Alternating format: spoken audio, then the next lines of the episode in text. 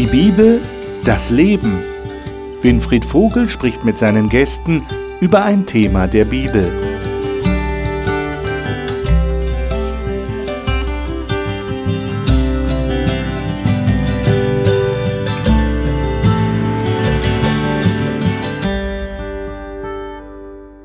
Willkommen zur Gesprächsrunde über die Bibel hier im Studio. Wir freuen uns, dass Sie wieder dabei sind. Das letzte Mal haben wir über Paulus geredet, der sich von den Leuten, die ihn umgaben, nicht überreden ließ, nicht nach Jerusalem zu gehen. Er wollte unbedingt nach Jerusalem.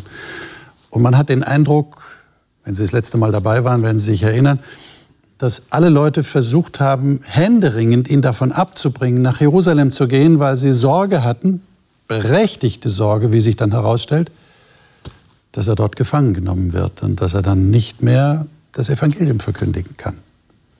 Heute fragen wir uns, was ist tatsächlich passiert? Wie ist es ihm denn ergangen? Dem werden wir heute nachgehen und wir werden einiges herausfinden, was da passiert ist. Sehr interessant, sehr spannend. Bevor wir jetzt die Bibel aufschlagen, in der Apostelgeschichte im 21. Kapitel, stelle ich Ihnen wie immer die Gäste vor, die hier im Studio sind. Gudrun Hefti-Jasper lebt in der Südschweiz und ist Lehrerin an Sprachschulen. Sie sagt, sie habe Gott so erlebt, dass sie gewiss sei, nichts verstecken zu müssen und bei ihm geborgen zu sein. Katharina Meretik studiert Grundschullehramt in Heidelberg und leitet zusammen mit einer Freundin die Jugendgruppe ihrer Freikirche. Sie sagt, sie habe Gott persönlich als Vater erlebt. Dr. Otto Wendel lebt und arbeitet als Pastor in Bochum und ist es, wie er sagt, mit großer Freude. Sein Anliegen ist es, die Bibel als Wort Gottes wahrzunehmen und in der Tiefe zu ergründen. Markus Witte arbeitet für ein Unternehmen, das andere Firmen aufbaut. Die biblische Weisung, für andere Menschen da zu sein, bedeutet für ihn, soziale und ökologische Verantwortung zu übernehmen. Schlagen wir Apostelgeschichte 21 auf.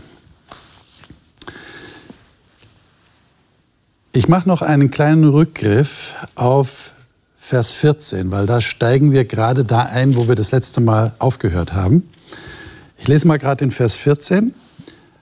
Als er sich aber nicht überreden ließ, der Paulus, schwiegen wir und sprachen, der Wille des Herrn geschehe. Vorher hat er ihnen noch gesagt, das ist im Vers 13, ich bin bereit, nicht allein gebunden zu werden, sondern auch in Jerusalem für den Namen des Herrn Jesus zu sterben. Das war Oton Paulus. Und dann heißt es, wie sie sich bereit gemacht haben, tatsächlich nach Jerusalem gezogen sind und dann sind sie tatsächlich dort angekommen. Und jetzt lesen wir mal ab Vers 18 in Kapitel 21 und verfolgen mal, was da passiert ist. Das ist hochinteressant. Gudrun, darf ich dich bitten, das mal zu lesen? Ja. Von Vers 18, ich würde sagen, bis Vers 26, das ist der ganze Abschnitt, damit wir verstehen, was da abläuft. Ja. Am nächsten Tag aber ging Paulus mit uns zu Jakobus und es kamen die Ältesten alle dorthin. Und als er sie begrüßt hatte, erzählte er eins nach dem anderen, was Gott unter den Heiden durch seinen Dienst getan hatte. Als sie aber das hörten, lobten sie Gott und sprachen zu ihm, Bruder, du siehst, wie viel tausend Juden gläubig geworden sind. Und alle sind Eiferer für das Gesetz. Ihnen ist aber berichtet worden über dich, dass du alle Juden, die unter den Heiden wohnen, den Abfall von Mose lehrst und sagst, sie sollen ihre Kinder nicht beschneiden und auch nicht nach den Ordnungen leben. Was nun? Auf jeden Fall werden sie hören, dass du gekommen bist. So tu nun das, was wir dir sagen. Wir haben vier Männer, die haben ein Gelübde auf sich genommen. Die nimm zu dir und lass dich reinigen mit ihnen und trage die Kosten für sie, dass sie ihr Haupt scheren können. So werden alle erkennen, dass es nicht so ist, wie man ihnen über dich berichtet hat, sondern dass du selber auch nach dem Gesetz lebst und es hältst.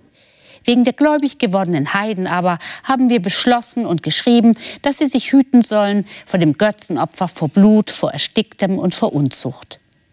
Da nahm Paulus die Männer zu sich und reinigte sich am nächsten Tag mit ihnen und ging in den Tempel und zeigte an, dass die Tage der Reinigung beendet sein sollten, sobald für jeden von ihnen das Opfer dargebracht wäre. Also ich versetze mich jetzt mal in die Lage des Paulus und ich sage euch mal, wie ich reagiert hätte, wenn die Ältesten so zu mir geredet hätten. Ich hätte gesagt, ihr lieben Brüder, Erstens, stimmt das nicht, was über mich geredet wird? Ich habe keine Juden abspenstig gemacht und gegen das Gesetz des Mose geredet. Und zweitens werde ich mich doch nicht wegen Political Correctness jetzt anbiedern, nur damit die zufrieden sind. Und dann bestätige ich vielleicht noch die Vorwürfe, die sie ungerechtigterweise gegen, ungerechtfertigterweise gegen mich erheben. Mhm. Also ich nehme mal an, so hätte ich wahrscheinlich natürlicherweise reagiert. Mhm. Warum reagiert der Paulus anders? Habt ihr eine Erklärung dafür? Ich habe das Gefühl, da ist etwas in seiner pharisäischen Erziehung drin. Aha. Eine ganz große Korrektheit gegenüber allem, was in diese Richtung geht, Gesetz und gegen das, was man ja eigentlich erkannt hat, dass es eigentlich fertig ist. Du meinst, er war da noch nicht ganz drüber weg? Ja, er hat das irgendwie verstanden, dass Leute noch so lebten in diesen Traditionen. Mhm. Er war Jude, Mhm. und hat Verständnis aufgebracht dafür, okay. was in denen vor sich ging. Aber irgendwo empfinde ich das als eine Falle. Und ich finde es interessant, auf dem Weg nach Jerusalem wird dann von allen Leuten gesagt, geh da nicht hin. Mhm. Und er schlägt ja, ja. das in den Wind. Ja, genau. Und jetzt kommt eine Gruppe von Ältesten und sagt, tu dies und das und er macht sofort. Mhm. Mhm. Das ist erstaunlich. Das ist ein ne? Widerspruch. Ne? Ja. Aber ich äh, sehe da bei Paulus auch so dieses Prinzip. Er wird ja dann in seinen Briefen zum Beispiel sagen, Beschneidung ist nichts und Nichtbeschneidung ist nichts.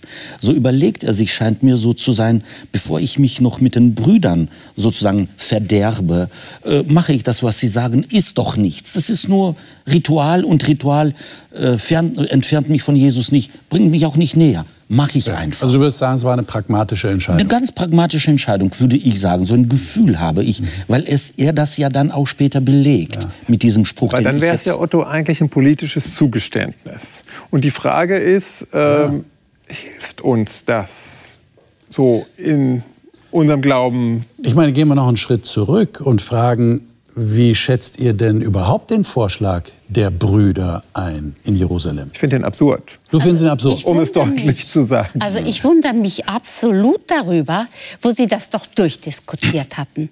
Vom Heiligen Geist eine ganz klare Unterschrift hatten, von der Bibel einen Beweis dafür hatten, dass die Richtung eine andere ist. Aber, aber ist es in der Gemeindepraxis nicht auch so? Man kommt zusammen, ja. man trifft eine Entscheidung und denkt, man hat jetzt irgendwie ein Thema bewältigt mhm. und schon sprießen die Pilze wieder nach dem warmen Regen aus dem Boden und du fängst wieder von vorn an. Aber das scheint ja normal gewesen zu sein, weil da, das waren ja auch wahrscheinlich äh, christliche Brüder. Also die waren mhm. ja, nicht Juden. Das, ja, ja, das, scheint eine Praxis gewesen zu sein, dass sie sich da reinigen. Und also das ist sowieso eigenartig. Man hat ja den Eindruck, sie wollen ihm klar machen, lieber Paulus, ist ja gut und schön, dass du unter den Heiden so viel Erfolg hattest. Mhm. Aber wir dürfen dich daran erinnern, es sind auch viele Juden zum Glauben gekommen. Sie betonen und ich das. Glaube, Sie betonen ja, das. Genau. Betonen das. Ich glaube, das ist eine, hier zeigt Lukas die verschiedene Lesart dessen, was sie an die Heiden geschickt haben. Ja. Und Paul, äh, äh, Jakobus sagt ja offensichtlich hier, das für die Heiden ist okay, aber sie hier sind ja nicht Heiden. Ja, ja, ja, genau. Und offensichtlich gibt es eine verschiedene Lesart dessen. Ja. Das ist nur für die Heiden offensichtlich. Und das, was für die Juden gilt, lassen wir das mal stehen. Aber, aber würdet ihr nicht sagen, es ist durchaus diplomatisch, was Sie vorgeschlagen haben. Naja, Diplomatie ist doch auch gut, oder? Aber das ist ein bisschen wie ein Jude, dem, Jude für Juden. Ich bin den Juden ein Jude. Ja. Und den Griechen ein Grieche. Ja. Könnte man ja eigentlich nichts gegen sagen, wenn die Situation nicht so angespitzt gewesen wäre, auch nach seinem Erfahrungsablauf, mhm. den er ja hinter sich hatte, mit Juden, die das absolut nicht akzeptierten, was er über den Messias sagte. Aber er hat ja de facto gar nichts gemacht, dass er sich jetzt diesem Ritus unterziehen sollte. Also sich reinigen. Ja, warum eigentlich? Ne? Ja, also warum? Man fragt sich, warum. Ja, also es klingt so danach, er soll sich reinwaschen von diesem Vorwurf. Richtig. Aber, der aber gar nicht stimmt. Exakt. So, und da frage ich mich, warum hat er sich darauf eingelassen? Aber andererseits denke ich mal, dass die Brüder sich überlegen, wie können wir das, was an, als Gerücht unter den Leuten verbreitet worden ist, das widerlegen. Geht gar nicht. Das ist der kürzeste Weg zur Widerlegung dessen, was sie gesagt haben, indem er so handelt, wie wir im Aber da würde ich dann gerne in unsere Zeit kommen. Ja. Kann man so Vorwürfe entkräften? Ist ein ja, Versuch. offensichtlich eine Möglichkeit. Ne? Eine, ein Versuch. Aber es ist vielleicht Versuch. Nicht, nicht, ich glaube, man muss es anders ausdrücken. Es ist nicht ein Entkräften des Vorwurfs, sondern es ist eine Beruhigung der Leute. Vielleicht ja, genau. so. Ja. ja. Ja. Aber eher so ein Zugeben, als hätte er wirklich was Falsches gemacht, wofür er sich reinigen muss. Ungefähr. Genau. Aber ich finde, es kommt dann auch etwas ins Spiel, was ich auch nicht so gerne habe. Hm. Jetzt sei mal demütig. Du bist ja so stolz wenn du dich nicht mal bereit erklärst, Leute zu beruhigen, obwohl ja das, was da gesagt wird, gar nicht richtig ist. Aber ist das die zweite Meile mitgehen oder wie? Wie findet ihr das? Ich das für nicht so toll. Also in mir ich wäre wie Winfried. tut sich das eher so auf, das war unklug so politisch ja. korrekt oder wie du das auch gesagt hast? Also ich glaube, für uns ist verpönt politisch Korrektnis, ist heute im 21. Jahrhundert, im, 2000, im Jahre 2018 verpönt. Damals nicht. Also dieses, dieses Political korrekt mhm. zu sein, mal auch so zu handeln, wie man von dir erwartet. Und vor allem, das sagen ja die leitenden Brüder. Ja. Und ihnen sich zu, sozusagen unterzuordnen, unterzuordnen mhm. ist überhaupt nichts Verpöntes, sondern im Gegenteil was Gutes. Aber er kommt ja dadurch, dass er das jetzt tut, ja. in diesen Tempelbezirk rein und in direkten Kontakt mit den Leuten, die mit ihm aber gar nichts am Hut haben. Ah, konnte man das im Voraussehen kalkulieren? Sagen, ja. Nein. Ich würde sagen, nein. Würde sagen, wer ja. weiß das? Ja, wer weiß das, dass es so ausartet? Wer weiß die Zukunft? Ja, aber, ich mache das und dann kommt Aber Vers 22, da fragen Sie sich ja, was ist nun zu tun? Auf jeden Fall muss die Menge zusammenkommen, denn sie werden hören hören, dass du gekommen bist. Das heißt also, man ja. kann ja. Ähm, das nicht irgendwie unter der Decke halten. Mhm. Man, das, man, hat den Eindruck, raus. diese Gegner, die folgen ihm auf der Spur. Ja. Die kommen schon von sonst woher. Eben, und manche deswegen. sind wahrscheinlich auch vorher sozusagen äh, da gewesen und gesagt, der kommt, der kommt, der kommt. Und da ist die Menge schon. Ich meine, jetzt kann man ja grundsätzlich die Frage stellen, warum haben denn die Brüder in Jerusalem es so mit der Angst zu tun bekommen? Vor diesen Anklägern. Sie hätten doch ja. sagen können, im guten Selbstbewusstsein der, der christlichen Lehre, ihre Überzeugung, wenn die Juden sich aufregen, dann regen sie sich halt auf. Aber das ist unsere Überzeugung. Wir glauben an Jesus, den Auferstandenen. Und wenn die Juden ein Problem damit haben, dann können wir das wohl nicht ändern. Also Hätten Sie doch sagen können. Volk. Die kannten ihr Volk ja. und die wussten, das zu was für emotionalen äh, Äußerungen die fähig waren ja. und wie sich das eben auch bei Jesus, der ja nun wirklich gar nichts gemacht hatte, zugespitzt hatte. Ja. Die Radikalen, die sind zu allem fähig, das wussten sie. Stephanus ist nicht vor langer Umsonst. Zeit ge, äh, gesteinigt worden. Sie wollen keine Opfer mehr physisch mhm. sozusagen offensichtlich. Wahrscheinlich hat sich sowieso in Jerusalem die ganze Lage seit Stephanus Tod dann so zugespitzt ja. und mhm. immer mehr. Also wir müssen zugeben an der Stelle, wir spekulieren. Wir spekulieren. Ja, müssen wir wieder mal zugeben, wir, wir, wissen es nicht genau. Wir können genau. nur registrieren, zur Kenntnis nehmen, Paulus hat sich der Autorität der Brüder, die er offensichtlich anerkannt hat, das ist ja auch eine Botschaft, Genau. Er hat sich der Autorität unterstellt mhm. und er hat diesen Rat angenommen, hat gesagt, okay, ich folge eurem Vorschlag und hat ihn einfach ausgeführt. Was ja. passiert jetzt? Ja. Es gibt ja, um das zu belegen, äh, sein, seine Bitte an die äh, in, äh, in dem Brief zu Rom. Betet für mich, damit mein Dienst für die Brüder in Jerusalem ja, ja, sozusagen wohlgefällig ist. Also, das also er hat diese Autorität wirklich anerkannt. Genau. So, was passiert jetzt ab Vers 27? Katharina, lies doch mal einige Verse hier. Wir können nicht alles lesen, aber wir lesen mal bis Vers 30. 27 bis 30. Ja. Als aber die sieben Tage beinahe vollendet waren, sahen ihn die Juden aus Asien im Tempel, brachten die ganze Volksmenge in Erregung und legten die Hände an ihn und schrien, Männer von Israel, helft! Dies ist der Mensch, der alle überall belehrt gegen das Volk und das Gesetz und diese Städte. Und zudem hat er auch Griechen in den Tempel geführt und diese heilige Stätte verunreinigt. Denn sie hatten vorher Trophimus, den Epheser, mit ihm in der Stadt gesehen, von dem sie meinten, dass Paulus ihn in den Tempel geführt habe. Und die ganze Stadt kam in Bewegung und es entstand ein Volksauflauf. Und sie ergriffen Paulus und schleppten ihn aus dem Tempel. Und sogleich wurden die Türen geschlossen. Lies noch den Anfang von Vers 31, bitte. Und während sie ihn zu töten suchten. Ja, bis dahin. Während sie ihn zu, sie zu töten haben suchten. ihn wirklich umbringen wollen. Hm? Also der Hass muss ja schon sehr groß gewesen sein.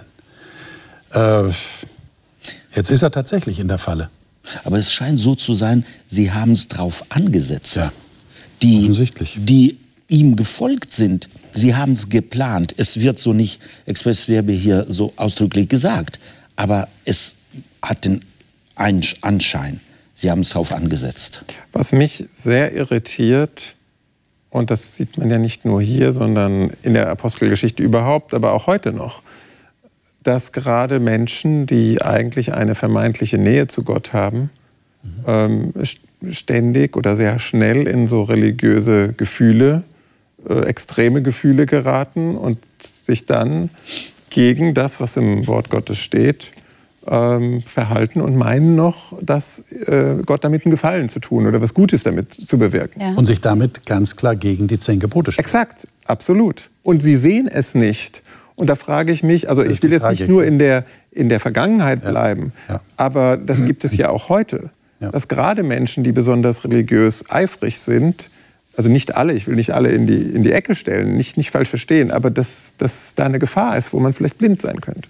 Aber es zeigt auch, dass die zehn Gebote werden von uns Christen in den Vordergrund gerückt. Damals waren die zehn Gebote nicht in den Vordergrund gerückt wie bei uns, sondern sozusagen dieser, dieser Kodex, wenn dann, also äh, deine Tochter, wenn sie fremdgegangen ist oder was auch immer, zu den Richtern und steinigen. Das ist ja die Argumentation. Und so hat auch Paulus argumentiert, als er die Christen verfolgt hat. Und deswegen kann man sie verstehen. Also ich verstehe sie, weil sie sagen, im Gesetz Moses, das ist Gott gegeben, steht, wenn einer gegen das Gesetz redet, gegen Gott redet, dann haben wir ihn zu steinigen. Und wenn wir das nicht machen, machen wir uns schuldig vor dem Gesetz Gottes. Ich kann sie voll verstehen, diese Eiferer. Mhm. des Gesetzes. Mhm. Und da steht es drin, das buchstäblich so gemacht. Und wir, wir handeln nur nach, nach dem Gesetz. Was wollt ihr von uns? Das heißt, Sie konnten gar nicht anders? Ich also glaube schon, einige konnten gar nicht anders, wenn sie des Gesetzes Eiferer waren, sich dem Gesetz geweiht haben. Ja gut, was, also, hätte, was hätte dann passieren müssen, dass sich da was ändert? Ich meine, das, das, ist ja furchtbar, ne? Die, die Predigt des, äh, des christlichen, sozusagen, der christlichen Theologie, das, was Jesus gebracht hat, liebe deinen Nächsten und nicht nur mit Worten, sondern auch mit Taten. Naja, aber liebe deinen Nächsten wie dich selbst und du sollst Gott, deinen Herrn, lieben von ganzem Herzen und ja. so weiter, steht ja im Alten Testament. Also ich, ich gebe da keinen Freibrief, dass man sich der religiösen Emotion hingibt. Da kommen ja pure, tiefste, übelste menschliche Leidenschaften, die einfach nur religiös verbrämt werden ich kann das nicht sehen. Also ich, ich kann dir da nicht folgen, Otto. Ähm, ich würde sie bei dem packen, dass das Evangelium im Alten Testament genauso lebendig ist und sie hätten es sehen können. Mein Lieber, Verzeihung, das siehst du von heute aus vom Kreuz her. Lebe einmal sozusagen oder versetz dich mal in eine, in eine Gesellschaft, die vom Gesetz gesteuert wird und Wort für Wort das Gesetz lebt, zumindest versucht. Also ich, okay. Man könnte vielleicht Folgendes sagen. Mhm also würde ich mal interpretieren, dass sie den Wald vor lauter, lauter Bäumen, Bäumen nicht gesehen haben. Genau. Das heißt, sie haben einzelne Bäume gesehen, ja. sprich einige Gesetzesvorgaben, die es durchaus gegeben hat. Ja, ja. Und sich rausgenommen. Äh, Sühne, äh, Abfall von Gott. Ja. ja. Aber sie haben das Ganze nicht mehr verstanden was Gott eigentlich wollte. Aber es ist und vor allem haben Sie ja in diesem Fall es gar nicht geprüft. Absolut nicht. Sie haben es ja nicht geprüft, sondern ja. Sie haben sich einfach von Ihren Gefühlen das, das meine ich. Lassen. Also wenn ich und bin das war's. vielleicht mehr in der Gegenwart als in einer solchen eher archaischen Gesellschaft, ja. aber äh, heute in unserer Zivilisation würden ja Menschen, die Gott gar nicht kennen, ja. erstmal sagen, Moment, Moment, Moment, jetzt erstmal hold the horses. Also jetzt bleiben wir erstmal stehen. Hat er das überhaupt getan? Ja. Selbst wenn ich die Gesetze des Mose, ja. gibt es wirklich Zeugen. Äh, weil wenn sie es wirklich unvoreingenommen geprüft hätten, also wenn ich eh schon weiß, ich habe einen Hass, äh, dann biege ich mir meine Wahrheit zurecht. Mhm. Und nur den Transfer, ich habe jemanden mit jemandem in der Stadt gesehen und deswegen nehme ich an, dass er was Falsches getan hat, Ja, und es kommt ja noch was dazu. Was hat denn der Paulus jetzt gemacht? Was hat er genau an der Stelle gemacht? Als es wirklich auf Spitz und Knopf stand, als es wirklich um sein Leben ging. Was hat er gemacht? Sehr gut. Erstmal hat er nichts gemacht, sondern er wurde gerettet. Ja, er wurde gerettet, genau. Von, von, von den römischen genau, Soldaten, von den Soldaten, genau. zu der Burg bringen Und dann, wollten. was war sein Anliegen? Und dann hat, wollte er zu der Menge sprechen. Da wollte er reden. Er wollte sich erklären. Genau. Ja. Und was hat er erzählt? Wir können jetzt die Rede des Paulus nicht in, in der ganzen Länge lesen. Das ist dann Kapitel 22. Er hat sich ja noch mal vorgestellt. Ja, genau. Hat seinen Lebenslauf eigentlich ja. wiedergegeben, seine Bekehrung erzählt. Ja. Und dann hat er den Fehler gemacht, dass er den Leuten erzählt hat, und jetzt gehe ich auch zu den Heiden. Ja. Jetzt, Aber vorher hat er ja seine Bekehrung seine erzählt. Ganze, nicht? alles Die gut, ganze Geschichte alles erzählt. in Ordnung, dass man auch verstehen konnte, wo er steht. Und dann, ich denke, diese verrückte Menge, die hat nur darauf gewartet, dass irgendetwas kommt, was gegen diese Idee mit dem Gesetz und der Nationalität Israels, seiner Identität, irgendwas aussagen kann. Und da sagt er ihnen, ich will dich in die Ferne zu den Heiden Du bist also in Vers 21 senden. jetzt, in Kapitel 22. Und da war die Tür plötzlich Aber zu. du sagst, das war ein Fehler, den er gemacht hat. War das wirklich ein Fehler? Diesen Leuten Es gegenüber ist, halt, ja. es ist wie ähm, Paulus bei den Athenern, wo er dann anfängt, den Punkt zu bringen und nicht drumherum kommt, den Punkt, der angreifbar ist, zu bringen. Ja. Und ich denke, deswegen redet er auch vorher so lange und erklärt alles und hofft, dass das, was er vorher bringt, halt schon was beruhigt Bewirkt. hat und erklärt hat und vielleicht an den Leuten irgendwie wirkt. Aber er kommt dann nicht darum herum, seine Sendung zu, zu sagen. Also, dass er, dass Gott ihn geschickt hat. Ich meine, habt ihr das, habt ihr das gelesen? Habt ihr die Rede mal gelesen? Also ich empfehle Ja. unseren Zuschauern, sie sollten das unbedingt lesen. Es ist eine, eigentlich finde ich, eine sehr berührende Rede, Ja. weil er erzählt in großer Ausführlichkeit, was ihm passiert ist auf dem Weg nach Damaskus. Und er hält ja auch nicht hinterm Berg, was seine Vergangenheit angeht.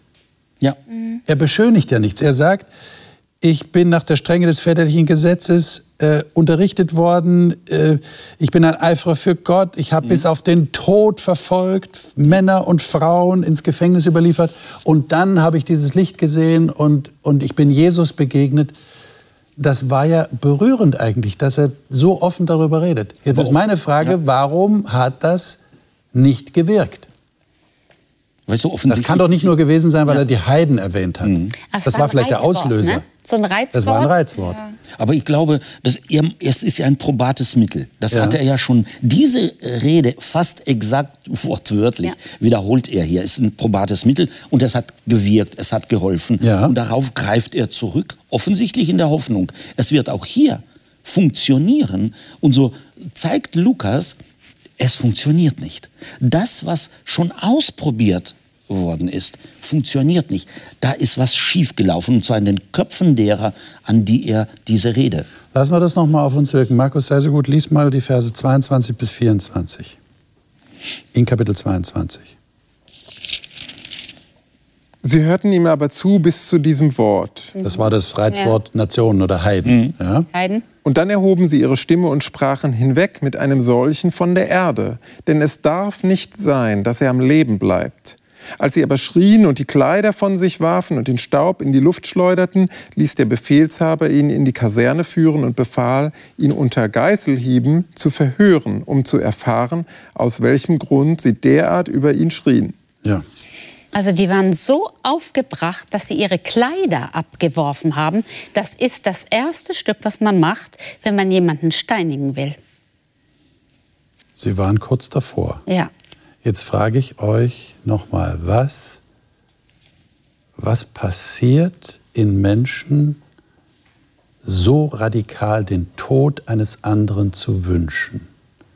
Wir würden jetzt im persönlichen Bereich sagen, das kann nur eine große Verletzung sein, das kann Rachegefühl sein, äh, was weiß ich, bin missbraucht worden und ich wünsche dem Täter den Tod. Äh, versteht ihr? Also, äh, aber hier in diesem Kontext, was war das Problem? Ich glaube, weißt du, das, was du gerade gesagt hast, dass sie so diese Bitternis angehäuft haben. Sie waren ja, ob jetzt Apollos und so weiter, und da, wo Paulus gepredigt hat, äh, hat man ihre Argumente widerlegen können von Propheten, von Erfahrungen, Heiliger Geist und so weiter und so fort. Sie waren die, die immer verloren haben in der Diskussion. Und so sammelt sich eine Bitternis und hier finden sie und glauben sie, sich rächen zu können. So scheint es mir zu sein. Aber warum sind Sie so verhärtet, dass selbst eine Bekehrungsgeschichte nicht wirkt? Wir, wir, wir sagen doch, gegen die Erfahrung eines Menschen kann man nichts sagen. Das ja. ist ein Zeugnis, das man akzeptieren muss. Aber hier ist das nicht der Fall. Du hast gesagt, ähm, das mit einer Verletzung zu tun hat. Und ich habe gerade gedacht, also vor allem die in Jerusalem, die Juden, dass es vielleicht auch was mit, dem, mit der Besatzung von den Römern zu tun haben könnte, hm. weil sie ja von denen so unterdrückt wurden und so eingeschränkt waren. Und das war so die Verletzung. Und sie haben so ihren Glauben als das, was die noch so hochgehalten haben, weshalb mhm. sie auch so ein bisschen den Kopf noch ho hochhalten konnten, mhm. gehabt. Und jetzt soll dieses, das an alle verteilt werden, oder was? Ich glaube auch, dass es diese Exklusivität, die ihnen genommen, mhm. also die, ja. die, die, also die Bedrohung, dass ihnen die Exklusivität genommen wird, das, okay. das ist, glaube ich, ein ganz starkes Motiv. Und dann natürlich auch die Gruppendynamik. Ja. Ja, also ja. wer das mal erlebt hat, äh, mhm. in großen Mengen, ich sage jetzt kein Stichwort, aber mhm. ihr wisst schon, wo große Mengen äh, sich gegenseitig aufputschen können. Ja, ja. aber mir kommt noch was. Wenn die also den Paulus fast umbringen, haben Sie vielleicht die Idee gehabt, der Messias ist noch nicht gekommen? Sie waren also nicht überzeugt von dem, was Sie vorher gehört haben. Offensichtlich nicht. Wenn er kommt und wir lassen zu, dass unser Volk ungläubig, nicht dem Gesetzestreu, dem Gesetz treu ergeben, dasteht, dann werden wir die Römer nicht los. Denn die Idee war ja, der Messias kommt, die Römer sind weg. Und wir werden unsere ganze Geschichte kaputt machen.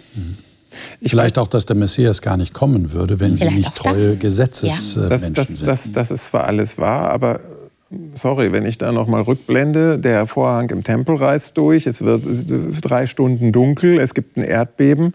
Ja. Also wenn ich so ein bisschen selbstkritisch bin, und das ist, glaube ich, für mich auch ein Element. Also jeder von uns hat einen blinden Fleck. Und wenn, wenn wir das immer zukitten, dann werden wir auch immer blinder an dem blinden Fleck.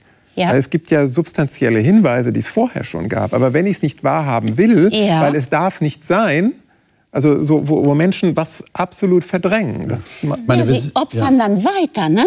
Der Vorhang zerreißt sicher, und sicher. am nächsten Samstag Wird die ganze so getan, Zeremonie läuft ab. Nichts ne? passiert wäre, ja.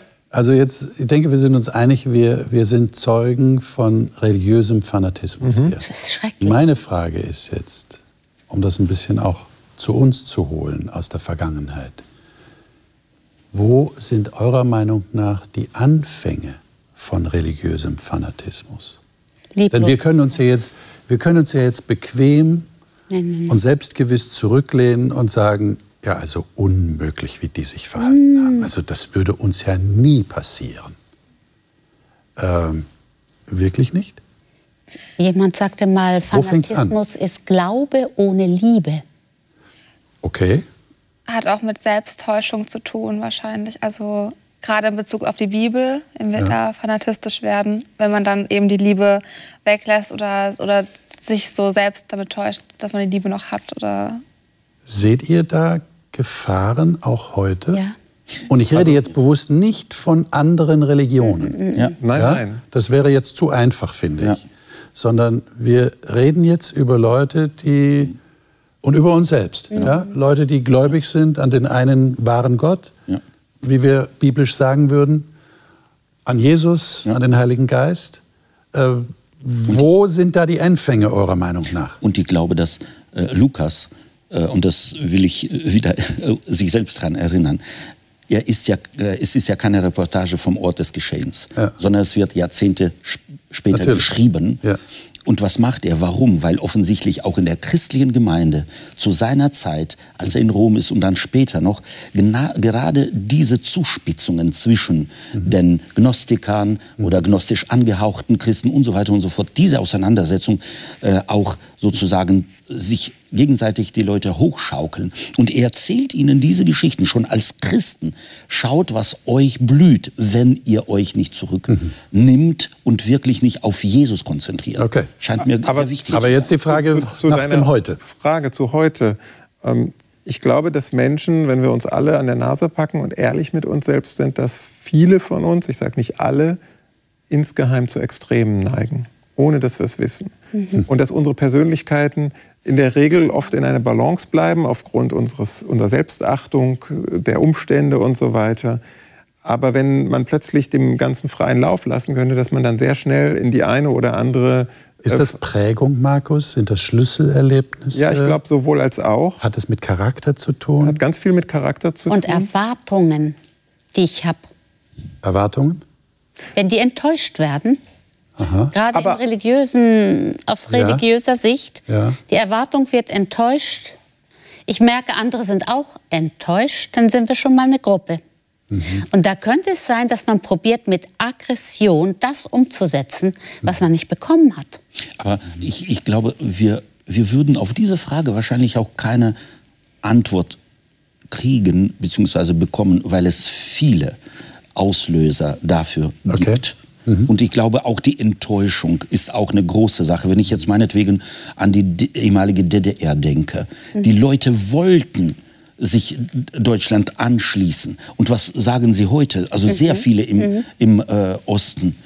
Bloß nicht. Also nicht die. Ja, das ist eine Enttäuschung ganz groß. Die Leute steuert. Es Aber kann auch in der Christenheit sein, weil ich das, womit ich rechne, demütig zu werden und so weiter, mir nicht gelingt, versuche ich sozusagen irgendwo zu kanalisieren auf eine andere Art und Weise mhm. und die anderen zu verändern, weil ich mich selbst nicht verändert habe. Mhm. Aber ich glaube, das ist ein ganz wichtiger Punkt, ja. Otto. Genau. Ähm, ja. Es geht gar nicht so sehr um die Auslöser. Die Auslöser können mhm. vielfältig sein. Genau. Mhm. Aber es, du hast gerade einen Punkt gebracht, ja. Demut. Ich glaube, dass also was ich beobachtet habe, wo ich schon sehr skeptisch war, wo ich Ansätze von fanatischem Verhalten in Kirchengemeinden gesehen habe, und ich habe es leider auch in meiner eigenen Kirchengemeinde erleben müssen, wo ich immer gesehen habe, dass es eine gewisse Selbstüberhöhung da war. Die Leute, die sich an die Spitze dieser Bewegung gestellt haben, hatten immer den Anspruch, etwas Besonderes zu sein. Und letztendlich überhöht das schon das eigene Ich. Das ist nichts ja. Demütiges. Und da greift dann dieser alte Aphorismus, äh, alle Not kommt aus dem Vergleichen. Ja. ja. Ja? Denn man vergleicht sich ja dann gerne. Ja. Und wenn jemand anders nicht den Überzeugungen entspricht, die ich übernommen habe und die ich hochhalte und verteidigen will, und vielleicht sogar meine eigene Familie verteidigen muss oder sollte, mhm und jemand anders hält sich nicht dran und lebt so lockerflockig dahin, dann kann es natürlich sein, dass ich da gewisse Gefühle Und das entwickle. Schlimme ist dieses Zerrbild, was von Gott entsteht. Mhm. Ja? Weil der fanatisch denkende Mensch, genauso wie hier in diesem Bericht vom Lukas, wie auch heute in unseren Gemeinden, ja. ähm, ich lasse ja außer Acht, dass Gott wesentlich längere ähm, Geduld hat und viel mehr tolerant ist und Dinge zulässt, während jemand, der religiös motiviert ist, am liebsten gleich reinschlagen ja. würde. Aber ich wir haben das, entschuldige, wir haben das auch bei uns im Süden gehabt, haben wir leider noch, was sowas anrichtet, das geht auf keine Kuhhaut. Weil das Schlimme ist, in, dem, in der Folge, es fängt an mit Lügen. Mhm. Die Sachen werden verdreht, Personen werden angegriffen die haben es oft nicht verdient. Da denkt man, Mann, oh Mann, mhm. jeder hat ein bisschen was verdient, aber doch nicht so was. Und die kriegen das ganze Fund ab. Dann geht das natürlich durch die ganzen Reihen. Dann probiert man eine Gruppe wieder zu bilden und dann mit vollem Fund voraus jemanden fertig zu machen, um eigene Interessen durchzusetzen. Aber es geht nicht um Gott, wenn man ganz Nein, ehrlich das geht, geht, gar nicht um äh, Gott. Nein, überhaupt nicht. Das geht darum, dass ich mich gut fühle, ja. was mit dem anderen ist. Aber äh, es geht auch um Macht manchmal. Ja, ja. aber, aber die, die, Enttäuschung, glaube ich, spielt schon eine ganz große Rolle. Ich denke jetzt an einen Satz, den mir eine Schwester so entgegengeworfen hat. Äh, wir durften das und das und das und das nicht. Die Schminke, die Hose in dem Gottesdienst und so weiter. Die dürfen aber. Warum? Mhm. Und das ist eine Also du redest nicht von einer leiblichen Schwester, sondern von Nein, einer Glaubensschwester. Von einer Glaubensschwester, ja. Okay, nur um das zu klären für genau, die Zuschauer. Zu klären, dann würde ich der mhm. Schwester zurufen, du arme mhm. Schwester, wenn du es nicht gerne gemacht hast aus Liebe, dann war sowieso nichts wert. Besser ja? nicht. Hilft aber so eine Schwester offensichtlich auch nicht. Und das ist sozusagen die Enttäuschung ja. und der Neid der Freiheit derer gegenüber, die jetzt freier leben, als ich mir erlaubt habe. Und das scheint hier auch genauso die Sache zu sein. Gut, und was ist jetzt die Lösung?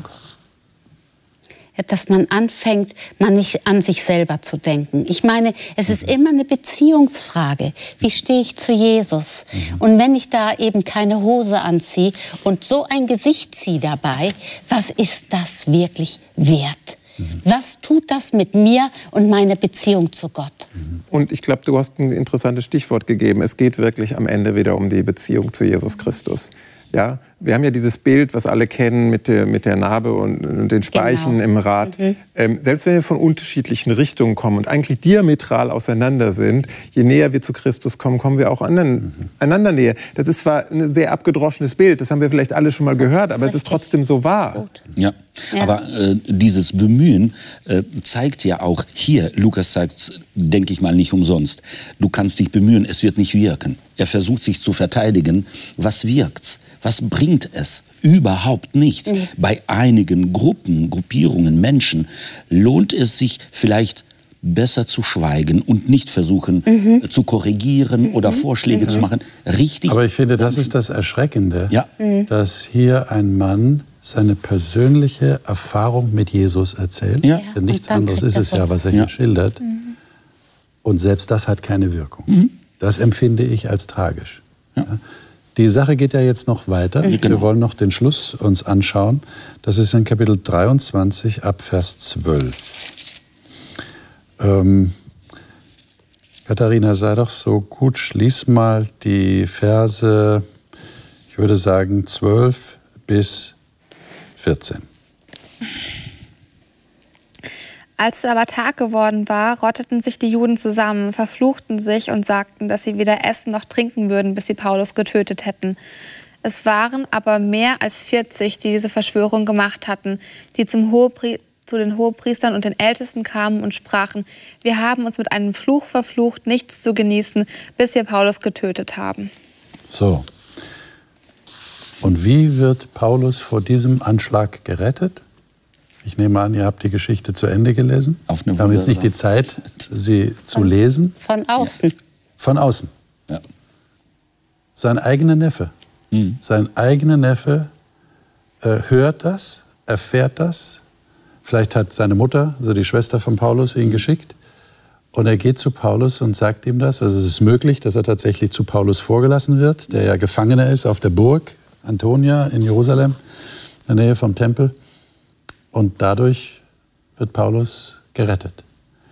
Aber hier haben wir tatsächlich Leute, die sich schwören gegenseitig, sie werden nicht essen und trinken, bis Paulus tot ist. Wir erfahren ja nicht, was ihr Schicksal war. Mhm. Sie werden wahrscheinlich irgendwann wieder angefangen haben zu essen, nehme ich mal an. Äh, aber was ist das, was ist das für ein Geist? Furchtbar man kann das eigentlich nur sagen, also für mich ist das ein Bild des Bösen oder des Satans oder wie. Also wenn, wenn ich so voller Hass bin, also wenn wir, wenn, wir, wenn wir Gott beschreiben und dann das Gegenteil von Gott, also die, äh, wenn wir das personifizieren, dann kann man sagen, dieser Geist kommt von unten oder von wo auch immer. Ja. Man kann sich so radikalisieren, dass ja. man sich selbst schwört. Ja was man nicht erfüllen kann. Also man nimmt mal nicht in äh, Betracht, dass es auch nicht klappen könnte ja. und sagt, ich werde nicht essen, trinken.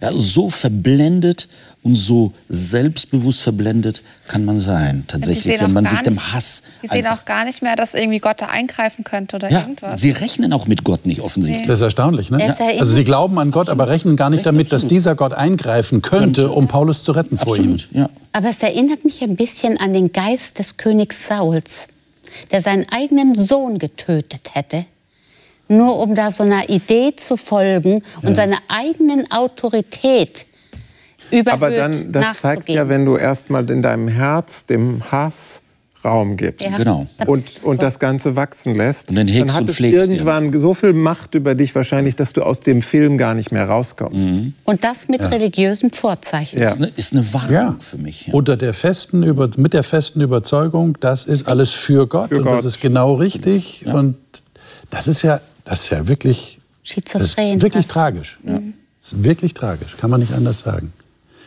Und deshalb ist es also wichtig, dass wir diese Frage stellen, die ich mhm. vorhin gestellt habe. Mhm. Wie kann man dem entgehen? wie können wir schon den Anfängen wehren, dass das gar nicht erst aufkommt? Verhältnis so zu Gott, das ja. ist für mich das A und O. Und wenn man seine Sachen in Ordnung bringt am ja. Abend, ja und dann wirklich mit Gott spricht und mal durchgeht, was man sich da wieder alles geleistet hat im Laufe des Tages, unter die Vergebung geht ja. und die Kraft erhält, Stück für Stück nicht in dieser Starre zu bleiben, sondern auf dem Weg auf Jesus zu, mhm. näher ranzukommen. Ja.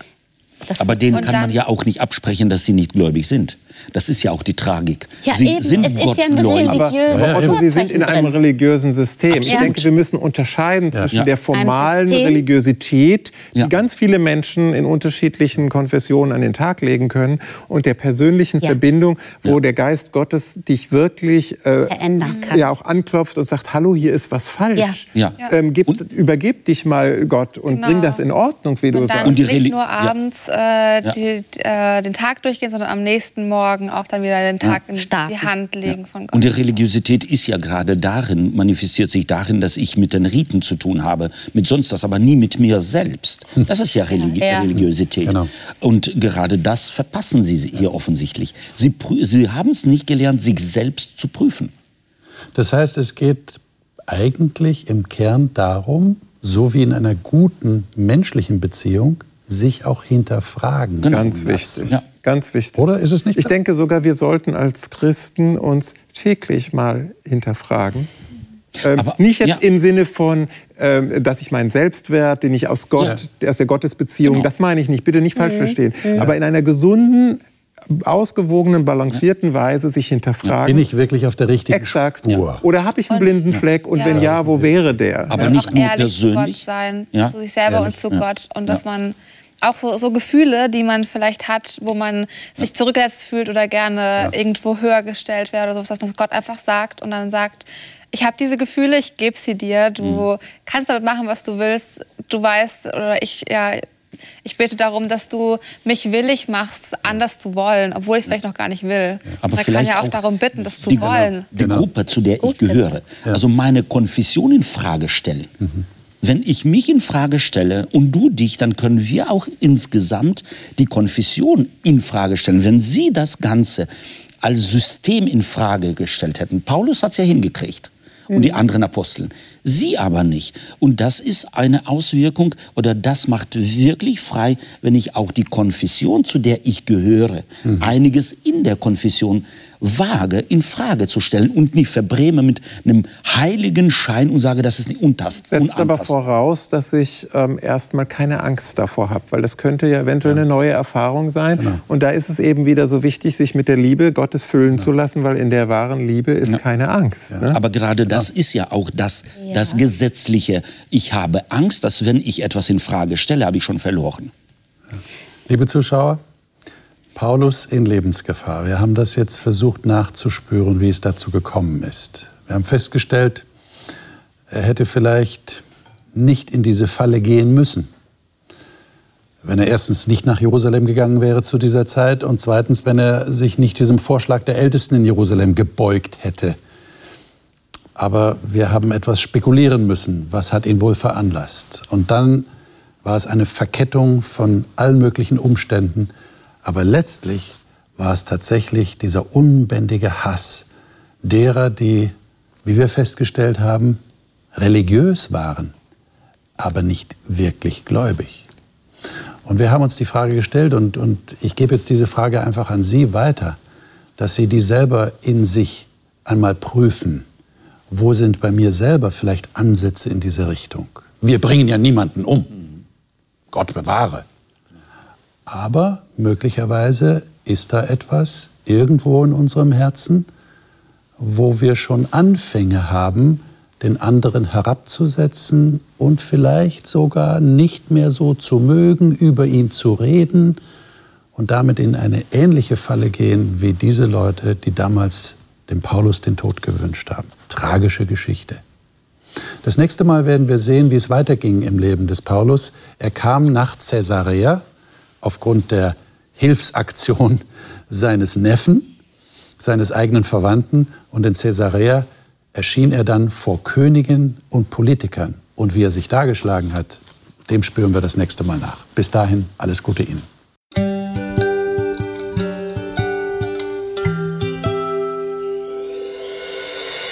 Sie hörten auf Hope Channel Radio die Bibel, das Leben mit Winfried Vogel und seiner Gesprächsrunde.